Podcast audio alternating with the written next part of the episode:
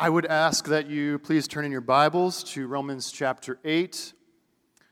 We're going to be looking at verses 9 through 11 this morning.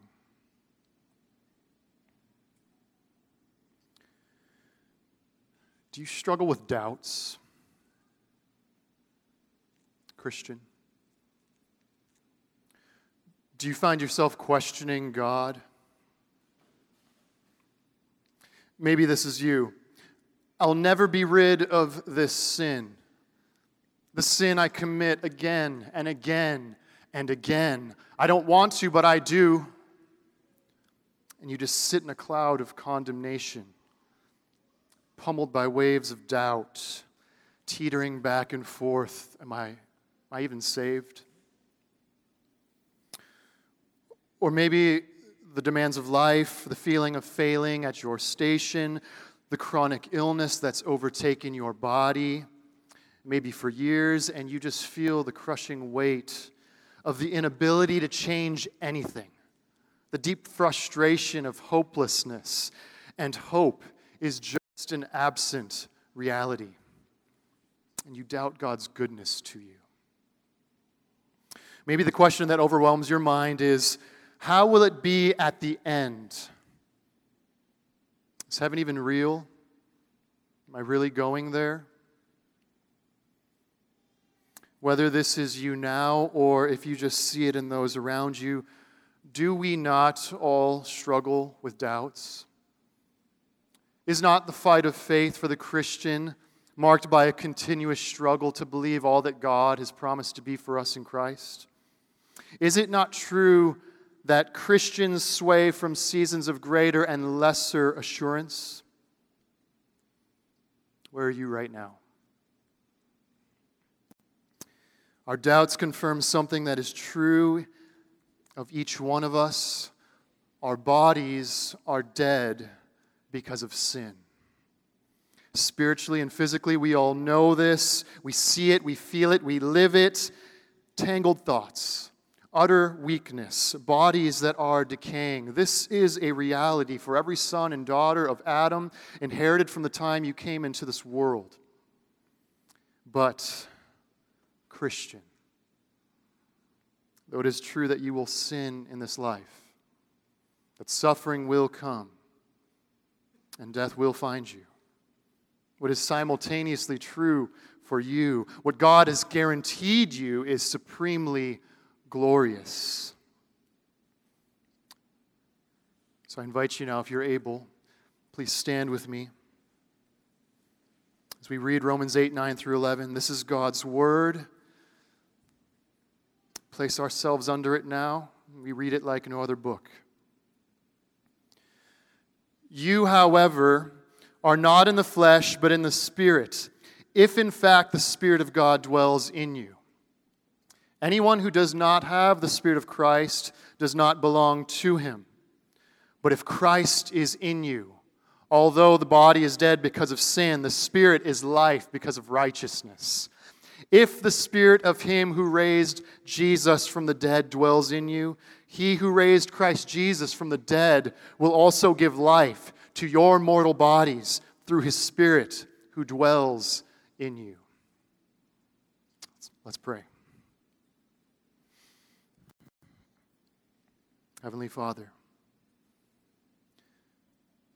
one thing I ask, and this we seek after right now. We want to gaze upon your beauty. We want to behold wondrous things about you. Thank you for your word. Thank you for this word that you give to us that our joy may be in you and that our joy may be full. And so we ask now, we, we need your help. We need your spirit to open the eyes of our hearts so that what we see is glorious to us, so that what we hear takes root and bears fruit. These are things that we cannot do in our flesh. We need you. Father, I, I need you. I feel feel my need for you now? Who is sufficient for this? So thank you. Thank you for your Spirit. Thank you for the strength that you faithfully, freely supply. Would it get work done in us so that all that happens now would be for the honor and the praise of your name, the name of Jesus. Amen.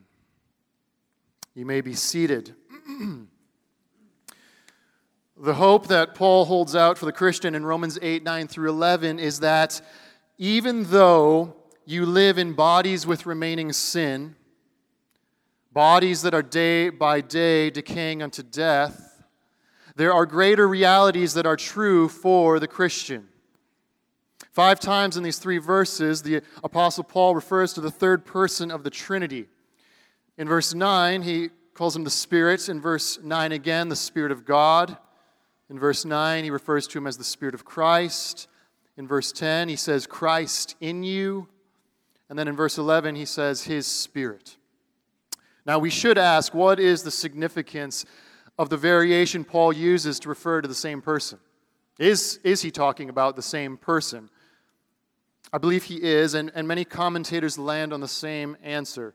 These names or terms are interchangeable, meaning they all convey the exact same meaning. Paul is referring to the third person of the Trinity, fully God, yet distinct from the Father, distinct from the Son. And there are many places in the Scripture where we can go to argue this, but for this morning, let's just look at a couple. In John 14, Jesus tells his disciples, I will ask the Father to give a helper to you and to be with you forever. And then later, John, uh, later Jesus says in John 14, 26, the Holy Spirit, whom the Father will send in my name. Thus, we could say that the Spirit is also the Spirit of Christ, and ultimately that the Spirit is both given by the Father and the Son. The Holy Spirit is nothing less than the fullness of God. It's why Paul prays in Ephesians 3 that believers would be strengthened through the Spirit so that we may be filled with all the fullness of God. Let that land on you for a second. All that God is, all his power in your fight against sin, all his goodness in your going and in your waiting, all his presence with you every step in life, in you, for you so, what Paul is making clear to us in this text is that the Spirit of God, who is also the Spirit of Christ, is the Spirit who has been given to every Christian. And, and know this. What Paul is saying in these verses is not exclusive to a certain type of believer, it's true about every Christian. Remember last week, there is not a spectrum by which we all find ourselves. On fire Christian, lukewarm Christian, fearful Christian, suffering Christian. The faithful 30 year pastor does not have something that the teen who came to faith yesterday doesn't have. There are no special groups that receive additional blessings from God. Your Costco membership grants you the same status and benefits as every other member. These are glorious realities that Paul lays out for the believer. They are yours in the Spirit, no matter how you feel, no matter how you fail. This is what God says is true of you. So, the first assertion that Paul makes of the Christian is that the Christian is in the Spirit. Verse 9. You, however, Christian, are not in the flesh, but in the Spirit so, what does that mean to be in the Spirit? Well, Paul makes a clear distinction right away. To be in the Spirit is to not be in the flesh.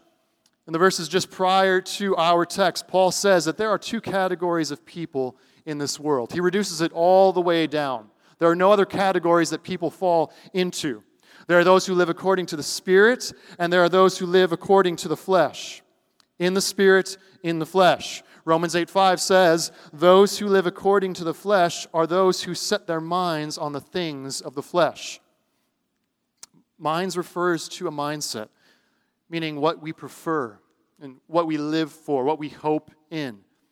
The person whose mind is set on the flesh is one that is inclined to self and to the world. It's a preference for life without God. It's a life marked by hostility towards God, no love for Him, only resistance to Him. And Paul says in verse 6 this life is death. It's a life dominated by sin, one that does not submit to God's will. How does Paul sum it up? Those in the flesh cannot obey God, they cannot please God. To be in the flesh is to live a life of bondage and slavery to sin. You, however, Christian, are in the Spirit. Have you ever experienced the school spirit days? Usually it's in high school. It's a planned lineup, spans a week, where staff and students get to dress up uh, to themes that are usually coordinated with special events. It, it's meant to be fun, and it does cultivate uh, a certain spirit or mood in the people who experience it and participate in it. To be in the Spirit doesn't just refer to a preference like, I'm in the Spirit to sing today, or I'm in the mood to read my Bible. The phrase in the Spirit describes the state in which every Christian dwells. It makes a claim of our condition, of our status, and it's a direct opposite of being in the flesh. How God sees believers in the Spirit is a different way in which He saw us before. Once you walked following the course of this world. We, we read it already this morning. But something happened. Salvation happened. God has delivered you from the domain of darkness and he's transferred you to the kingdom of his beloved son Colossians 1:13 Romans 3:24 says, "We have been justified by his grace through the redemption that is in Christ Jesus." To be in the spirit means to be in Christ. To be in the Spirit means that the Spirit is the domineering factor in your life. Once, that was not true for you. Once, your life was marked by death. Now, you are marked by life and peace. That's what Paul says in Romans 8 6. He can say life because where there was once a mindset and a trajectory set on death, now there's a life that's not only pleasing to God, but can actually obey Him in fact, who wants to obey him.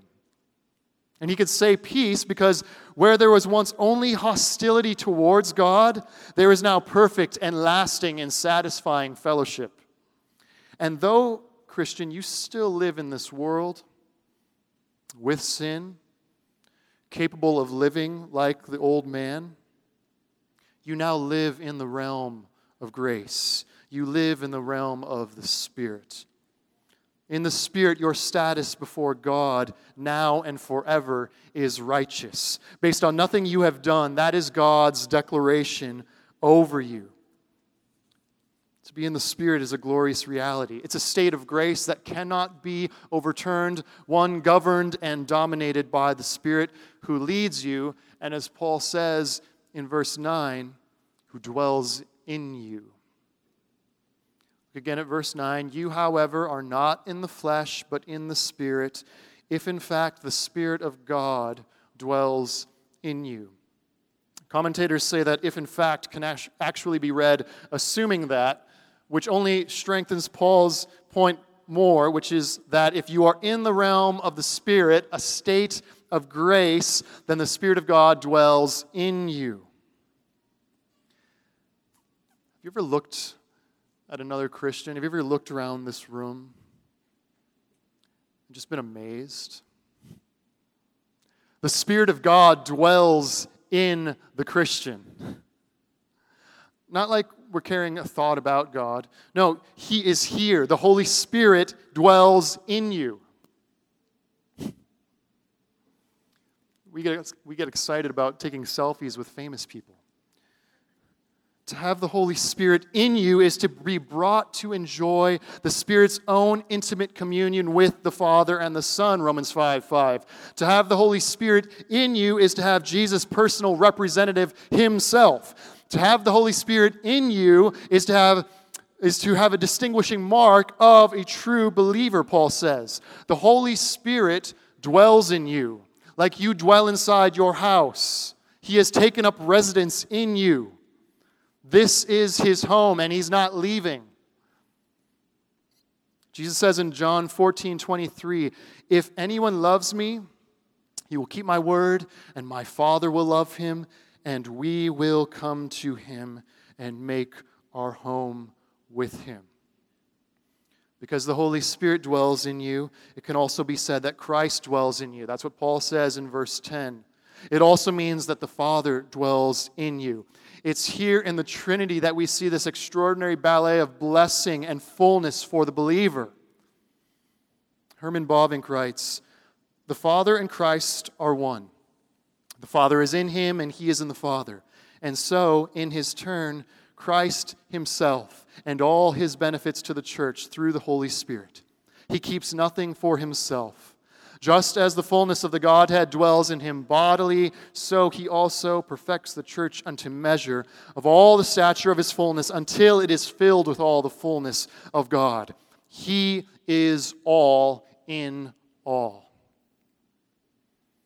How can we ever think of ourselves the same? As soon as Christ is in us, we are no longer what we once were before.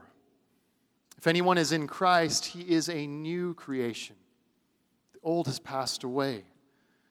Behold, the new has come. Do you normally think of yourself as a Christian in this way? Do you remember who's made his home in you? When sin is crouching at your door, when the devil comes to depress you and discourage you, just remember who dwells in you. When you are aware, aware of your inability and aware of your limitations, cry out to Him who's already standing, waiting at the door of your heart. It's such our fallen condition, isn't it, to be aware of what we do not have when we want it? And it's a supernatural miracle of the Spirit in us to be shown all we have already in Christ. Charles Spurgeon says, It is ever the Holy Spirit's work to turn our eyes away from self to Jesus. We shall never find happiness by looking at our prayer, our doings, or our feelings. It is what Jesus is, not who we are, that gives rest to our souls. When you are attacked by the pull of the flesh, when you're hit with temptation, is it your first inclination to realize who is in your body, or do you just roll over? When a serving opportunity is laid before you where you can actually meet someone's needs, is your tendency to act out of your limitation or lack of desire? I believe that's where most of us are. On account of our sin and our minds that can so, be, can so quickly be tangled, we forget who dwells in us. We minimize the Spirit and grieve Him. The Holy Spirit is not some consolation prize like a bonus to put in our sidecar as we cruise through life. We, we need Him. Flesh and blood cannot do what God requires of us. We cannot make our souls live. We are a dependent people. Jesus Himself told His disciples it's to their advantage that He go away because He'd send the Helper. And little did they know that after he was gone, they would come to know him in a greater capacity and a deeper communion, communion than when he was with them. This, this led to the church being established and the gospel being proclaimed to the nations. This led to people of God with a profound hope in Christ in life and death. We need the Holy Spirit, and we need to remind one another of Him in us because of how easily we can be unaware of the Spirit in us, we cannot highlight enough in one another the evidence of His work. Think about this. When, when you gather together, when you come together in your discipleship huddles, your missional communities with other believers, where there is conviction of sin, victory over sin, where there is humility, laying down your life, where there's joy in the toil and pain, where there's generosity overflowing in the midst of limitations, that is the work of the Holy Spirit. The sweetness of our fellowship is not due to everyone just being really nice. Do you leave this meeting each week loving Jesus more? Do you want to be like him? Do you have this overgrowing passion in your heart when you leave these doors to make him known in the city? That's the Holy Spirit in you, Christian. He is in you so that you might know the Son and that you might be like him. Another glorious reality of the Christian is that you belong to Christ. Again, in verse 9, in the second half, Paul says, Anyone who does not have the Spirit of Christ does not belong to him. Paul says negatively the point that he's trying to communicate, which is those in the Spirit belong to Christ. You are his possession. And Paul captures this reality again in 1 Corinthians 6 19 through 20. He starts by reminding Christians that their bodies are a temple or a dwelling place for the Holy Spirit. Then he goes on to say, You are not your own, for you were bought with a price. Christian, the price Christ paid for sin in his shed blood was to, one to make you his own. He bought you and he dwells in you. Is there anything more wonderful? Is this not our great comfort in this life and in death? And this is much different than what we see outside our doors. The way of the world is to find value in, in what you have wealth, status, pleasure, power. The Christian's worth is in whose they are. Our safety is in our advocate with the Father who is right now pleading the cause of those who belong to him. Our joy is in the all satisfying treasure who loved us and gave himself for us. The Spirit bears witness with our spirits that this is true, that we belong to Him, that we are His, that we are already in the house. And since we belong to Him, it can also be said that we are united and belong together. Ephesians 2:22 In him you also are being built together into a dwelling place for God by the Spirit. The church is a purchased people for Christ's possession. Every single benefit and blessing that we enjoy, including being the church, comes to us because we belong to Christ. There is unbreakable security for us in this reality. Christ did not purchase us so that he could lose us. As we sing, no power of hell, no scheme of man can ever pluck me from his hand. Whether it is a nagging sin or death itself, Christ will hold fast to his own. You belong to him. You are also, Christian, you are alive in Christ. Romans 8:10. But if Christ is in you, although the body is dead because of sin, the spirit is life because of righteousness. Verse 10 communicates one way that the Christian is still like the rest of the world. You heard it earlier. We have mortal bodies, corrupt bodies.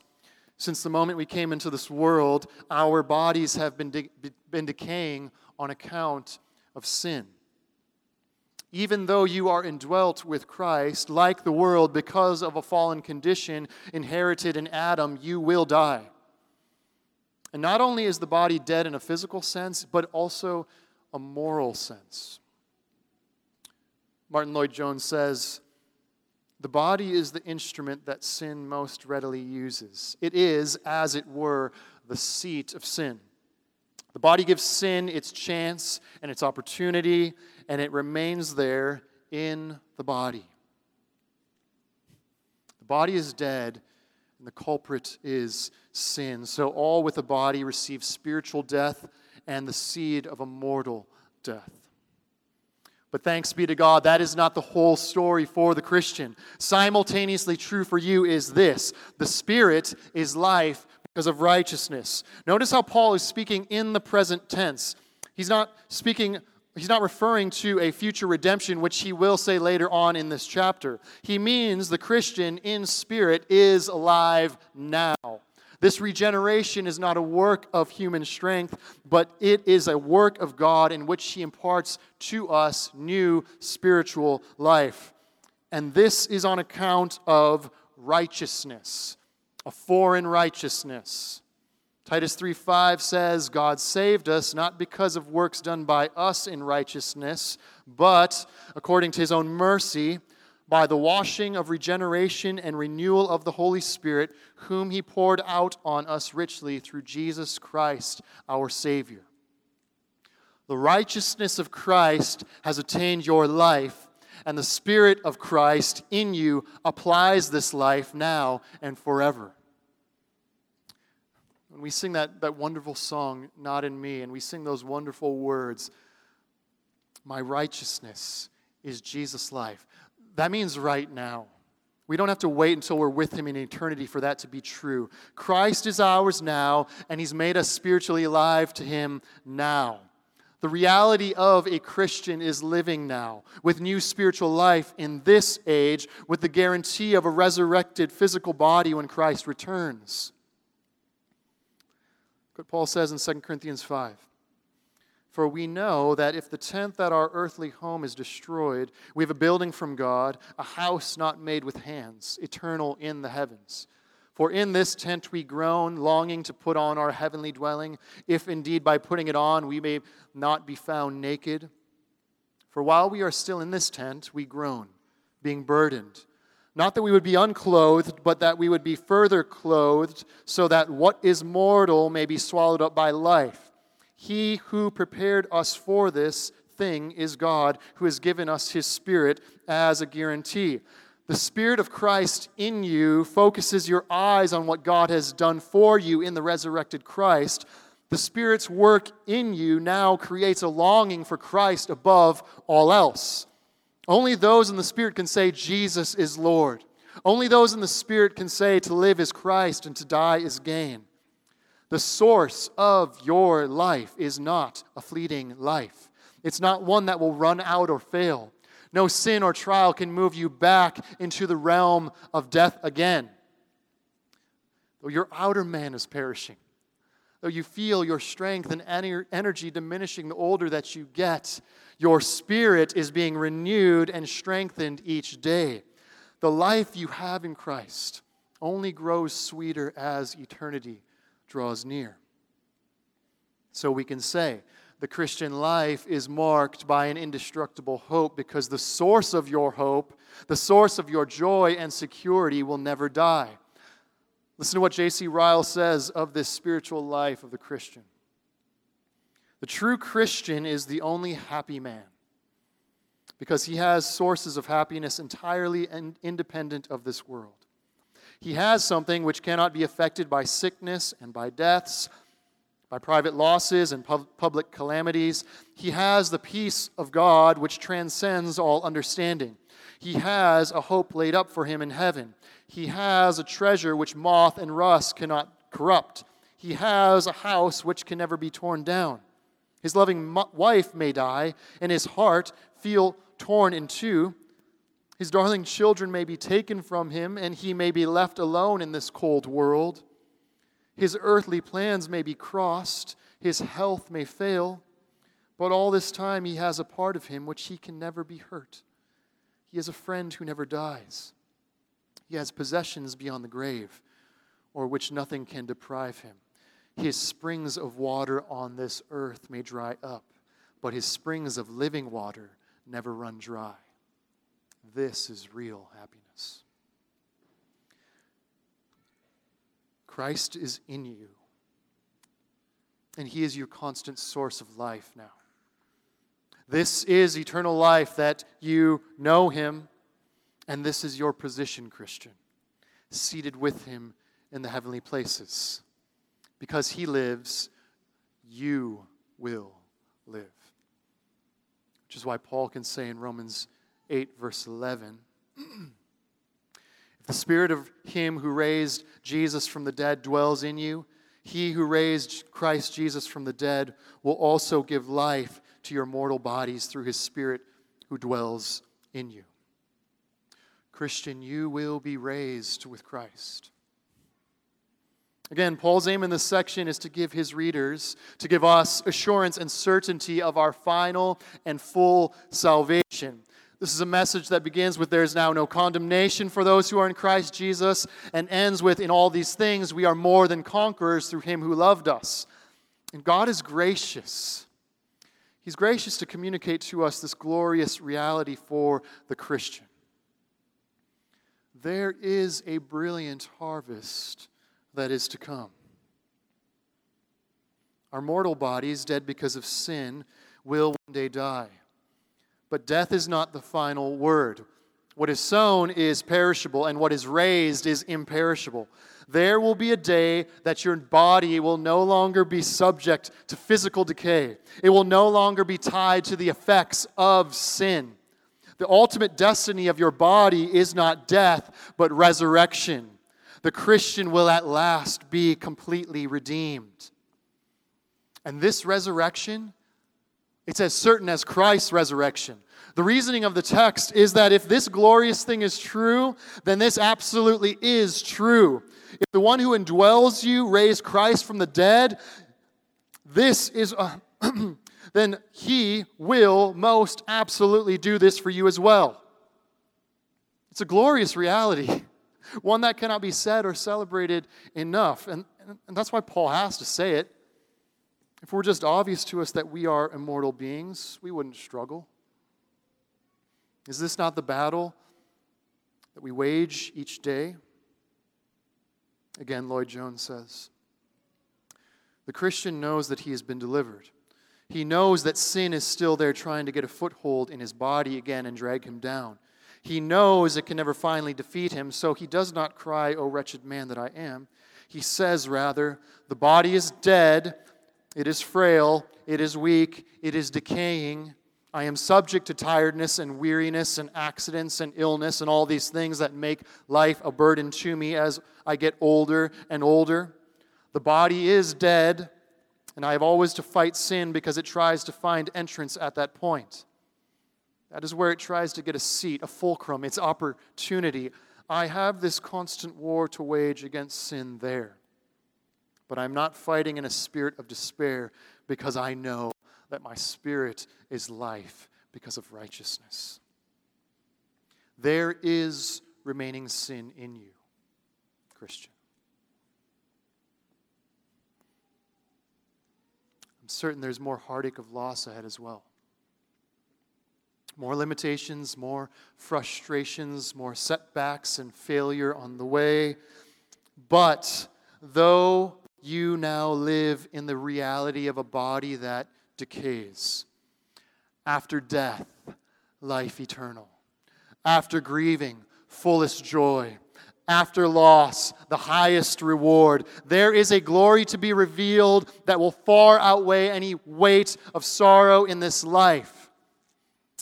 Revelation 21, verse 4. He will wipe away every tear from their eyes, and death shall be no more. Neither shall there be mourning, nor crying nor pain anymore, for the former things have passed away. Resurrection includes transformation. It's the raising of a new and glorious vessel that is freed from all illness and disability, liberated from pain and decay, absent and incapable of sin. Can't even comprehend this with our limitations now of what that will be like. Church, this future glory promised is yours. Notice in this text who the main actors are. We have the resurrecting Father, the resurrected Son, and the Spirit of resurrection, all the fullness of God for you. It is a guaranteed inheritance until you acquire possession of it. Your citizenship is fixed. Those who have been given such glorious realities. They have an indestructible hope. Those who've been given such glorious realities, they know how to live and die well. In fact, you are being enabled and empowered by resurrection power to live now in preparation for the life that is to come. So, though this world with devils filled should threaten to undo you, you, however, you, however, in the Spirit, you, however, with the Spirit of God in you, Christian, you have an indestructible life. And He's seated on His throne and of his kingdom there will be no end. He's gone before you to prepare a place for you. With his blood that he poured out, he has secured for you glorious realities. He is risen, he is alive, and he will never fail. So your hope, your hope is not in vain. Let's pray.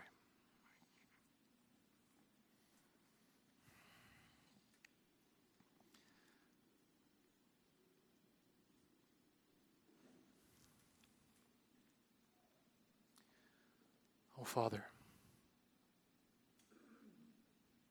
what a glorious salvation. What you have done, what you have done for those who once were hostile to you, those who could not please you, those who would not, did not want to bend the knee and submit to you. For we who were once dead, what glorious things you have done for us in Christ Jesus. And what a glorious future you have guaranteed us in Christ Jesus. Father, we want to live in light of what you say is true of us. We want to live in light of how you see us. And so, again, we, we cry out as those who still struggle with living in the flesh, minds that can grow so tangled and decepted. Father, we need your help. We need your spirit. Your spirit who is in us, who's at work in us, who turns us away from self, shows us the glories of Christ. Father, I would pray for anyone here who is tangled in sin, just can't shake it, just weary of fighting.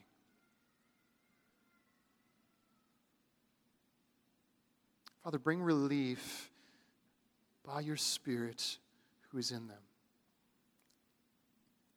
Bring freedom that comes from knowing that there is now no condemnation for those who are in Christ Jesus.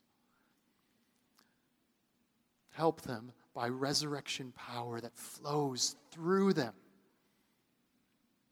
so that in all things you may get glory in and through their lives. Father, I pray that this word, this word that you have graciously given to us, would take root in us, that it would have its effect in us, that it would not return to you empty, but there would be so much fruit born in the lives of those who received it. Pray all these things in Jesus' name. Amen.